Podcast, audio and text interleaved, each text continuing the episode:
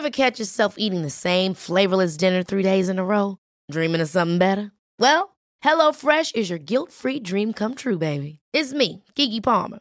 Let's wake up those taste buds with hot, juicy pecan-crusted chicken or garlic butter shrimp scampi. Mm. Hello Fresh.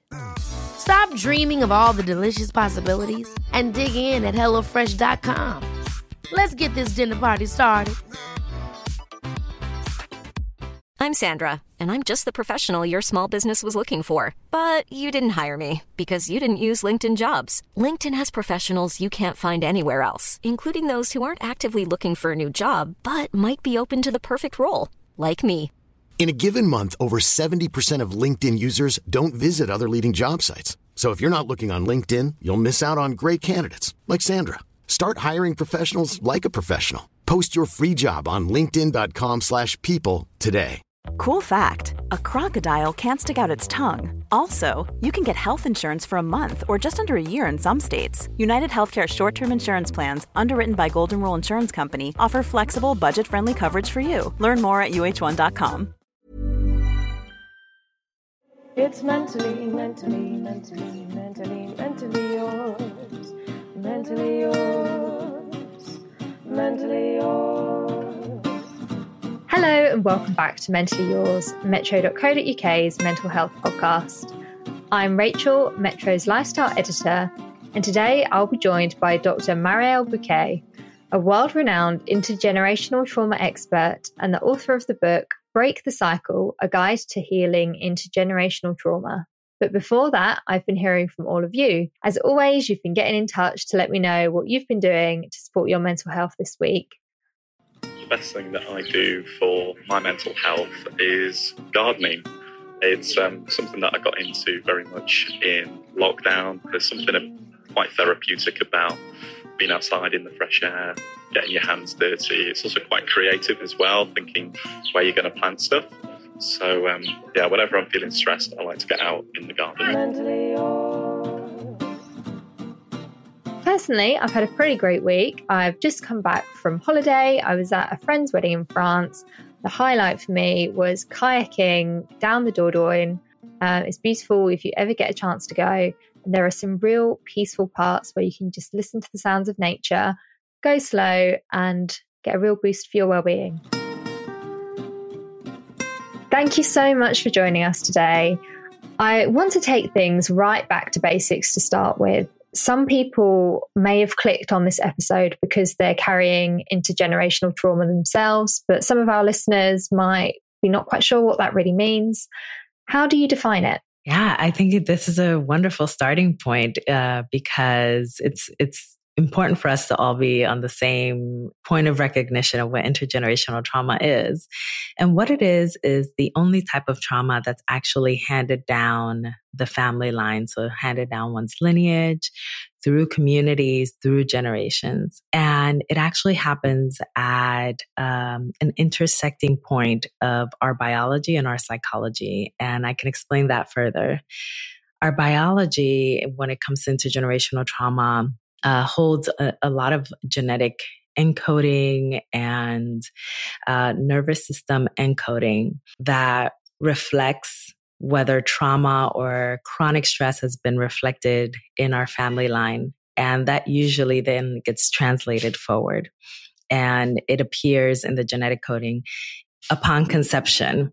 Um, and so whenever we're in, in utero, like meaning that we're already babies that are forming in the womb, we are already pre-programmed with a genetic encoding uh, that in essence makes us emotionally vulnerable and perhaps even more than maybe someone who doesn't have that encoding. Then fast forward to our psychology meaning everything else that happens in life we can actually have a, a home where there's enough emotional stability nurturance and a foundation that can actually make it so that those emotional vulnerabilities are taken care of. But there are times when we actually do not and especially if we're coming from a family line where stress and trauma is the norm, that typically means that there is a lot of chaos, not enough nurturance, that there's um, the emotional foundation is in essence shaky. And so attachment wounds start to surface. There's other things that surface as a result of things that happen out there in the general public and life. Like maybe uh, a child then enters the school system, experiences bullying. Maybe they have a bad breakup when they're an emerging adult and they, they're in a toxic relationship. And here comes a pandemic, right? And so, like, there's all these things that then operate as triggers to the already emotional vulnerability that existed. And so that's when, in essence, I tend to say the cycle of trauma continues. When we start seeing the burgeoning of trauma symptoms in now the next generation, because the emotional vulnerability was there and encoded, and because from a psychological standpoint, other things happen and transpired to not nurture that emotional vulnerability enough, but instead trigger it. So, why did you personally choose to specialize in this area of psychology? Yeah, quite the area to study, right? Or quite the area to focus um, there were many, many reasons. I mean, I think there were some personal reasons that I later discovered once I actually got into the work, but there were some points of interest that came from actually hitting a lot of roadblocks in my work because uh, I used to work at uh, Columbia University Medical Center, which is where I also received some of my training. And in in my doctoral journey, I was still actually in my training and hearing a lot of in the clinical team meetings, a lot of the um, presentation of our patients' stories. And we present them so that we can help each other as clinicians to really sort through the stories and identify ways to help patients manage through their emotional woes. And time and again for years. I mean, like I was in these team meetings for years, sometimes as an observer, because as a trainee, you observe a lot more than you contribute. And there were so many stories that had an intergenerational angle. And I kept saying, like, no one is calling this out. No one is saying, well, her mother was also someone who suffered from domestic abuse her grandmother also suffered from domestic violence. And we were just kind of saying what was happening and saying what the history was telling us, but we weren't necessarily exploring what this actually was. This was an actual phenomenon that was right at the center of our clinical team meetings, and no one was really identifying what it was. And so that was like an, in essence, a place of frustration for me as a clinician that drove me into wanting to explore this further. And I also read a couple texts ar- around that time that were also very informative to me that were critical in my own analysis of this work, including, of course, um, the Body Keeps a Score, which makes a note of intergenerational trauma. The same with My Grandmother's Hands, Resmaa Menakem's book that identifies intergenerational elements of how racial trauma is, you know, internalized. And the same for It Didn't Start With You by Mark Wolynn. There were so many texts that I, w- I kept coming across and I was like, well, let's dive into this further and let's give it a, a concrete you know, analysis so that we can know what's happening. But of course, as a clinician, as many of us clinicians do, I self analyze and I analyze my own world and my, my origins. And I was able to see some of the wounding that my parents experienced. I was able to collect histories about my grandmother and some of what she suffered. And I was able to see that there were points of wounding in my own family line that also needed to be addressed. And I, I couldn't think of a better person to do that than myself. So of course I, I took on that role of cycle breaker in, in my own personal life also. So you learned a lot about yourself while you were researching for others. I did, and I do, and I continue to. I, I think of myself as a lifelong learner. Um, even just, you know, prior to hopping onto this interview, I was actually doing a training that was incredible around attachment wounds. And I continue to learn, I continue to expand my field of knowledge. And that offers me an opportunity to not only understand myself better, but to be frank, it also offers me an opportunity to soften uh, how I feel about other people in my family that uh, perhaps need me to show up with a bit more compassion as well. So, what are the some of the most common events that can lead to intergenerational trauma? You mentioned things like domestic violence or racial trauma. What else might be a factor? The interesting thing about intergenerational trauma is that, and trauma itself, is that can have events that happen in our lives that can either be like ginormous events that can really dysregulate us, or they can be smaller events and either can actually have a traumatic impact. So we call large events that tend to threaten our sense of safety big T trauma events, meaning that um, we felt like our psychological safety or our being or our personhood was being threatened. And this can be an event like being, um, you know, held at gunpoint or um, having uh, some sort of other violence imposed upon you. It can be like having a really tumultuous divorce. It can be um, having the experience that can be like more chronic, like being a person that is marginalized and suffering oppression in a, in a lifelong way. And so a lot of these things that tend to threaten our sense of safety are considered big T traumas or um, more of the larger traumas that or traumatic events that tend to produce trauma symptoms. We also have what we call small t traumas or little t traumas, and those don't threaten our sense of safety, but can actually dishevel us in in certain ways. And if they're long standing or if they you know just hit a very tender part of us they can also have a long standing impact that can then turn generational. And those can be like the loss of a job right? There isn't a threat to your personhood. You're you're not physically in danger, but it is an event that can produce trauma. There's also, um, you know, being in a toxic relationship where your personhood wasn't threatened, but perhaps you had uh, very severe emotional injuries as a result. You know, so we have like all of these ways in which we can be injured emotionally by either acute, large, big events, a pandemic, oppression, like all of those things, or it can be, you know, uh, some of those events that don't necessarily like make it so that we feel we may not be alive, but still have enough of an impact to should we not reconcile the emotional process that goes along with it. It can produce trauma. It can produce some of those trauma symptoms that are in essence the prototype of trauma that can then disconnect us from ourselves and from others and can make it so that we then suffer wounds that can last for a very long time. I think that's what you do so brilliantly in your work is not belittle or diminish any kind of trauma. If it feels traumatic to you, then it is traumatic. I really like that analogy of you can drown in a sea, you can drown in a puddle, you're still drowning. So it doesn't, it kind of almost doesn't matter how big or small it is if it, if it still impacts you. With that in mind, what would you say some of the signs are that your mental health is being impacted by trauma, particularly intergenerational trauma? What kind of moments might someone realize that it's playing out in their life? You know, there's so many. There, there an immense amount, but some of the ones that um, are most notable, at least initially, is usually a change in temperament.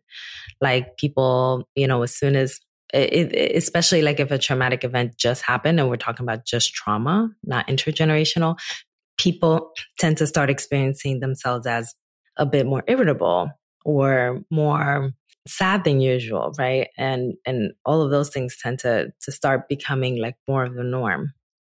When it comes to intergenerational trauma, typically people tend to have these kinds of symptoms happen for almost the entirety of their lives. So they can be a little bit hard to parse out because if a person has been in a trauma state for an extended period of time and it started off in childhood, it could very easily look like a person's personality, a reflection of the trauma that they're experiencing and have inherited. And so, some of the most notable ways that we can then see those personality characteristics that are very embedded in trauma are by seeing people that are in essence, what we call now people pleasers, right? That they self suppress in the service of others because they've learned that trauma response. They learn to really kind of almost make themselves invisible or make themselves um, cater to the needs of others at the expense of catering, catering to the needs of themselves. Uh, we tend to see um, people who, for the entirety of their lives, have had a response to even mild stressors with uh, intense anger and um, uh, sometimes e- even like um, violent anger, right? Like we have to note the fact that that can happen, right? Like people can simply yell or people can yell and do more things. There's also been, you know, a, a lot of the experience of codependency or really emotionally succumb to someone else's life and and having a dependency upon their emotions and and vice versa. There's a, an intergenerational tie to a lot of codependent behaviors. When codependency is what we learned growing up or codependency is in essence what has been the general norm down our family line that tends to be really what is reflected now in our lives and the cycle of trauma continues by way of those codependent trauma response, trauma reflective behaviors. And so like it, it, there's so many, right? Like the, you know, it, in part, like part of my, my rationale for writing Break the Cycle was because I kept coming across, I've been doing interviews, um, around intergenerational trauma for years now. And every time that I would hop off an interview, I thought, man, I could have said so much more, but we only have so much time. And there are so many ways in which a person sometimes will reflect to me, oh, well, this has been happening to me for mm, basically the entirety of my life. And when we start mapping back the origins, we start realizing, oh, yeah, my mother also had a very similar way of orienting around stress or orienting around relationships. And so we start seeing the general, you know, like through line. So sometimes it's not the norm of what we tend to identify as trauma behaviors, but they can be um, responses to stress and trauma or coping mechanisms that haven't necessarily worked in the favor of the family, but have been present for a very long standing time. So, how do you even go about breaking that cycle if you are that person who recognizes your own behavior is possibly influenced by your mother's behavior, your grandmother's behavior, something that's been in the norm for your family for such a long time? How do you even become the person to kind of start anew? You know, cycle breakers tend to want to disrupt the ways that their families have normalized around trauma because of many reasons. Sometimes those reasons are because they feel as though they simply cannot function anymore in the chaos. Sometimes it's because they don't want to feel wounded anymore. And they also don't want other individuals in their family to feel wounded, whether that's them not wanting their parents or grandparents to feel wounded, or if it's their children, if it's their siblings, right? Like it's people that are proximal to them. Sometimes it's people wanting to extend that healing forward into other people in their lives, community members and anyone who who they're, you know, they have communal proximity to. And so that tends to be the driving force and usually the motivation.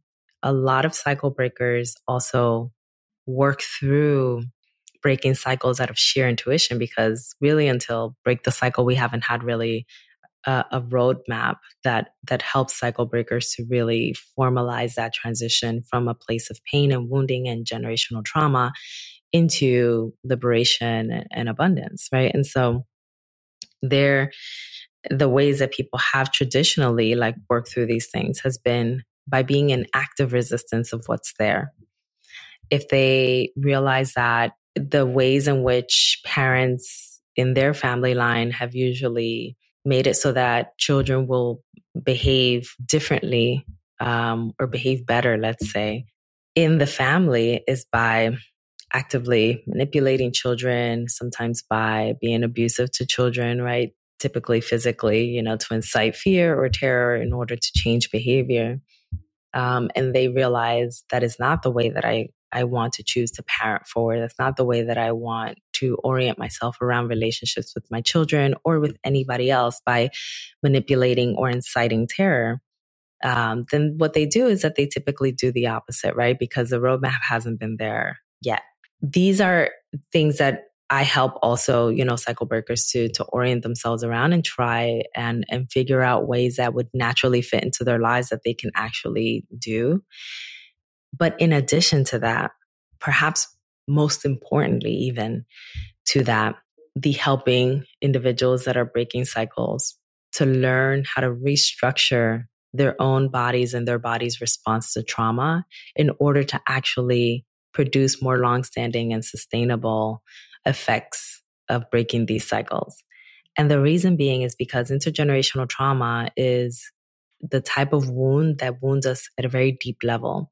and and this is reflected in previous texts beyond mind the wounding of the soul right and the reason why we call it that is because people people's minds are impacted meaning that their thoughts become very circumscribed around pain and stress their emotions become in essence very frozen people become frozen in shame and guilt and you know anxious distress for long periods of time or for uh, a lifetime they um, also experience a lot of body retention of those trauma symptoms, right? People experience uh, it, their nervous systems are always like very hyperactive and and um, uh, very tender, right? And so like there's all of that with a lot of trauma or with long-standing trauma or with chronic stress, people can actually even be susceptible to physical disease. And then there's uh, the spirit element. So mind, body, spirit, right? Which is in essence the soul. And the spirit element is really, you know, how connected or disconnected do we feel from ourselves or others? Trauma sufferers typically, you know, tend to have some element of dissociation that shows up in their symptomatology. There's so many things that um, factor into how they now relate. They they have deep attachment wounds, and so there's a lot of things that, from a you know a, a, a connection to themselves or other elements or other people or higher powers, like that tends to be disrupted. So it's it becomes very critical for the approach towards healing intergenerational trauma to be very holistic, meaning very mind, body, spirit. And so that's the the approach that I take at breaking the cycle, the approach that I help cycle breakers to orient their, their lives around and that helps them to have a more grounded, more integrated way of healing than just simply focusing on writing down or talking about what happened to them, which is just very mind based.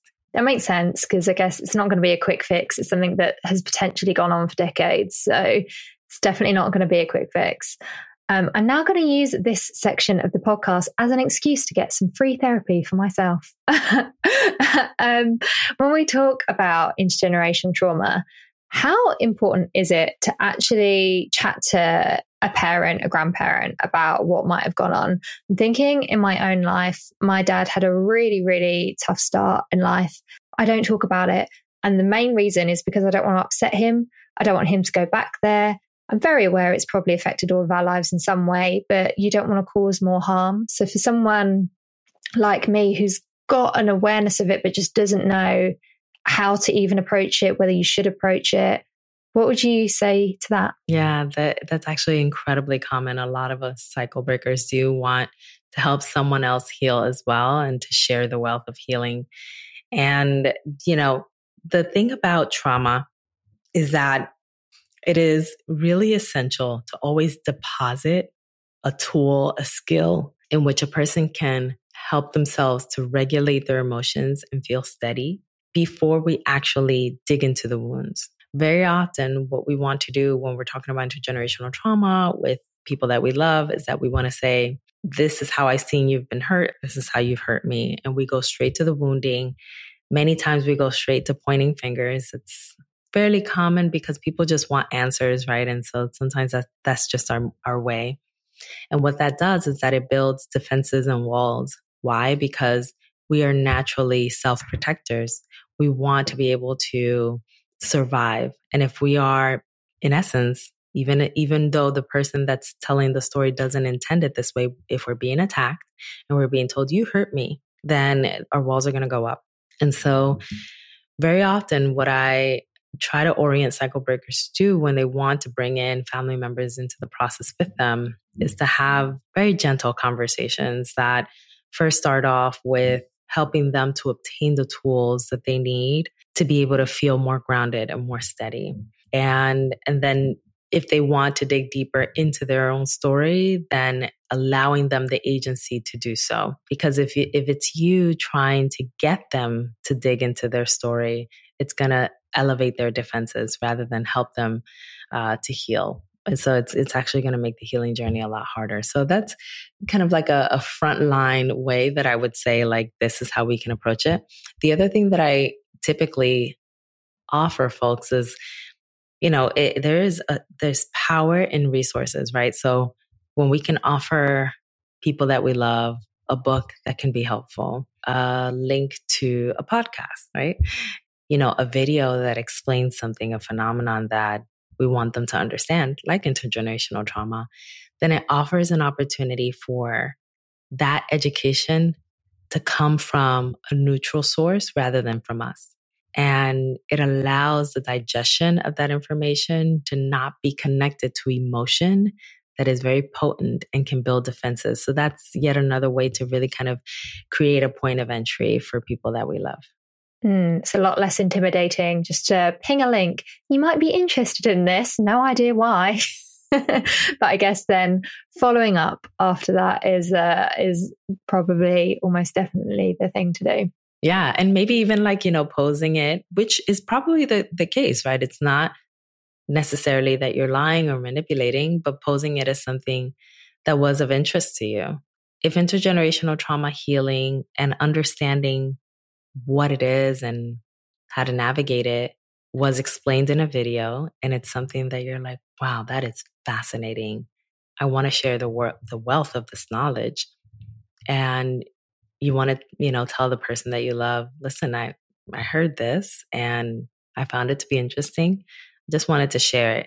That's a very, in essence, quasi neutral way of presenting it that doesn't have that a manipulative angle to it and can offer them an opportunity to then take it in and digest it as they may. If you're the person who has had the direct trauma, whatever form it has taken, do you have any tips for coping in healthy ways with PTSD, post traumatic stress disorder, or, or any of the related mental health conditions that can come with that? Yeah, you know, um, for some of us, coping will also require professional help. So I just want to front load that disclaimer that if that's the case for anyone, that it's essential that people um, get connected to anyone that, that is a mental health professional that's trauma trained and trauma responsive. And a lot of the work that happens in trauma happens outside of the therapy room because it's only a 45 minute in relation to the rest of your week. I mean, you have so many other minutes in which you have to exist within yourself and help yourself. And a lot of what we understand is a, a really essential function of trauma healing is getting reconnected to our bodies. Um, being able to engage in a daily practice that can be grounding, can help us to feel safer in our bodies is one of the most essential elements of trauma work and trauma healing. And what that means on a day to day basis is that some of these things that we hear so often being thrown out now in society, which, you know, I, I'm grateful for the fact that we're having broader conversations about these things. For example, like deep breathing, right? We hear about it, but how many of us are truly breathing deeply for a period of five minutes or more on a daily basis, recentering our nervous system with that much intentionality? We hear about it. We know that deep breathing is an option, but how many of us are really taking advantage of that option and multitude of positive effects that it can have upon our bodies that have been in chronic unrest right and so it, it, you know i think it's it's a matter of like really leaning into the things that are more body based that are out there that can be helpful another uh, practice for individuals who have the mobility to do so is trauma informed yoga, right? And there are even some free videos that are available uh, to folks in trauma informed yoga. One of my favorite uh, trauma practitioners. Her name is Dr. Arielle Schwartz. Uh, she just produced, I believe, a book and a flip chart in reference to trauma informed yoga. It has a number of different free resources on her website that that um, are connected to trauma informed yoga.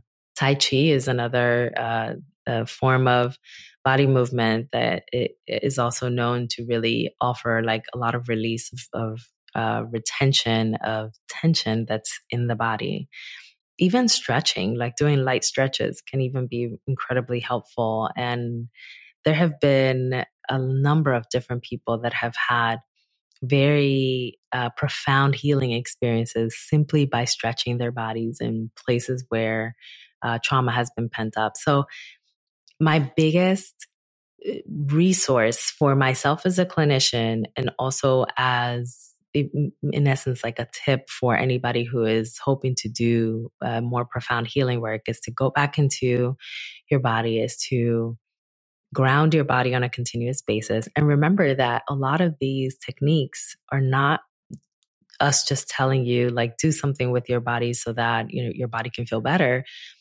there is actual scientifically proven evidence there's there's positive consequence that happens from a lot of these techniques that can can really reconfigure the ways that we exist in our bodies and that goes from you know its impact on the brain and the ways in which it creates new neural pathways inside of our brains and in, in, in our nervous system and how it regulates and helps us to regulate our nervous system and how it actually like helps us to uh, dissolve um, a lot of what promotes disease. I mean, there is just so much that is there that I, I, I hope that people can honor the function of body based practices and, and really take to it in a way that's very intentional.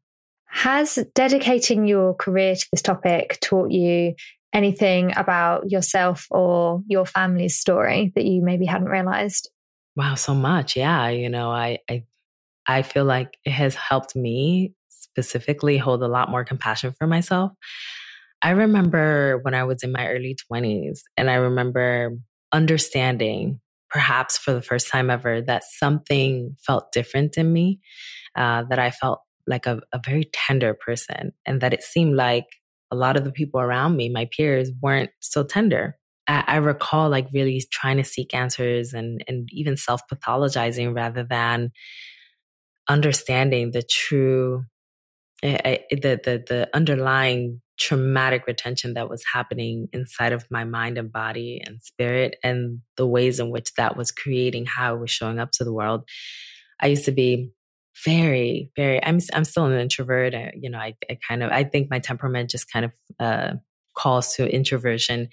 I used to be very withdrawn, um, incredibly shy, and there were these uh, ways in which I couldn't socially relate that I think were all tied to the social scripts that I internalized and the the embodiment of the trauma that I internalized that wouldn't allow me to really show up and live a life that was more expansive.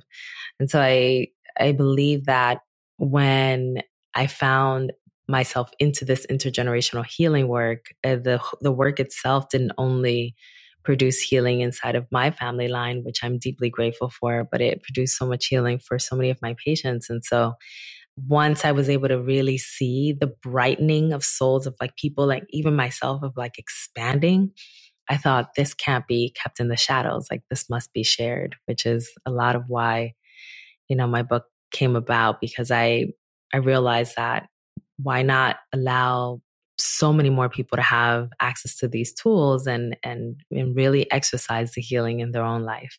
Your book does have loads more tips around this. But the final question we like to ask all of our podcast guests is what is the one most important lesson that you've learned about mental health that you'd like to pass on to the Mentally Yours listeners? There's so many lessons. I, I can go in, into so many places, but I one that is holding steady for me in my work now is our understanding that the mind and body are interconnected, interwoven, and a part of one whole.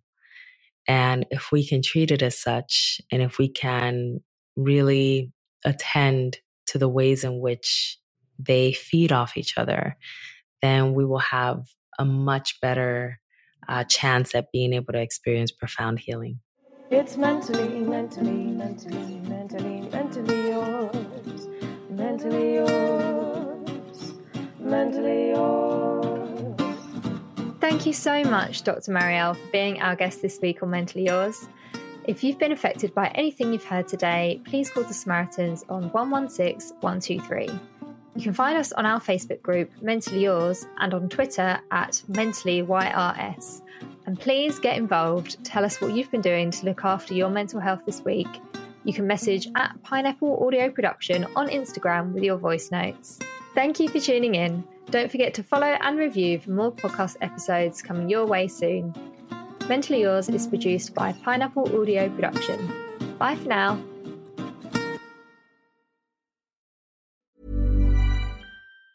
Ever catch yourself eating the same flavorless dinner three days in a row? Dreaming of something better? Well, HelloFresh is your guilt free dream come true, baby. It's me, Keke Palmer. Let's wake up those taste buds with hot, juicy pecan crusted chicken or garlic butter shrimp scampi. Mm. Hello Fresh. Stop dreaming of all the delicious possibilities and dig in at HelloFresh.com. Let's get this dinner party started.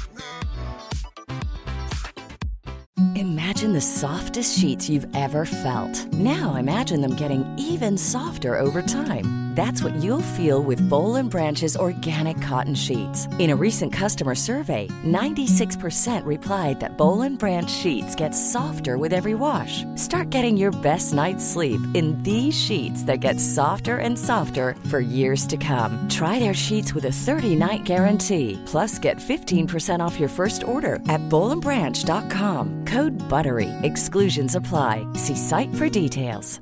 Planning for your next trip? Elevate your travel style with Quince. Quince has all the jet setting essentials you'll want for your next getaway, like European linen, premium luggage options, buttery soft Italian leather bags, and so much more. And is all priced at 50 to 80% less than similar brands. Plus, Quince only works with factories that use safe and ethical manufacturing practices. Pack your bags with high-quality essentials you'll be wearing for vacations to come with Quince. Go to quince.com/pack for free shipping and 365-day returns.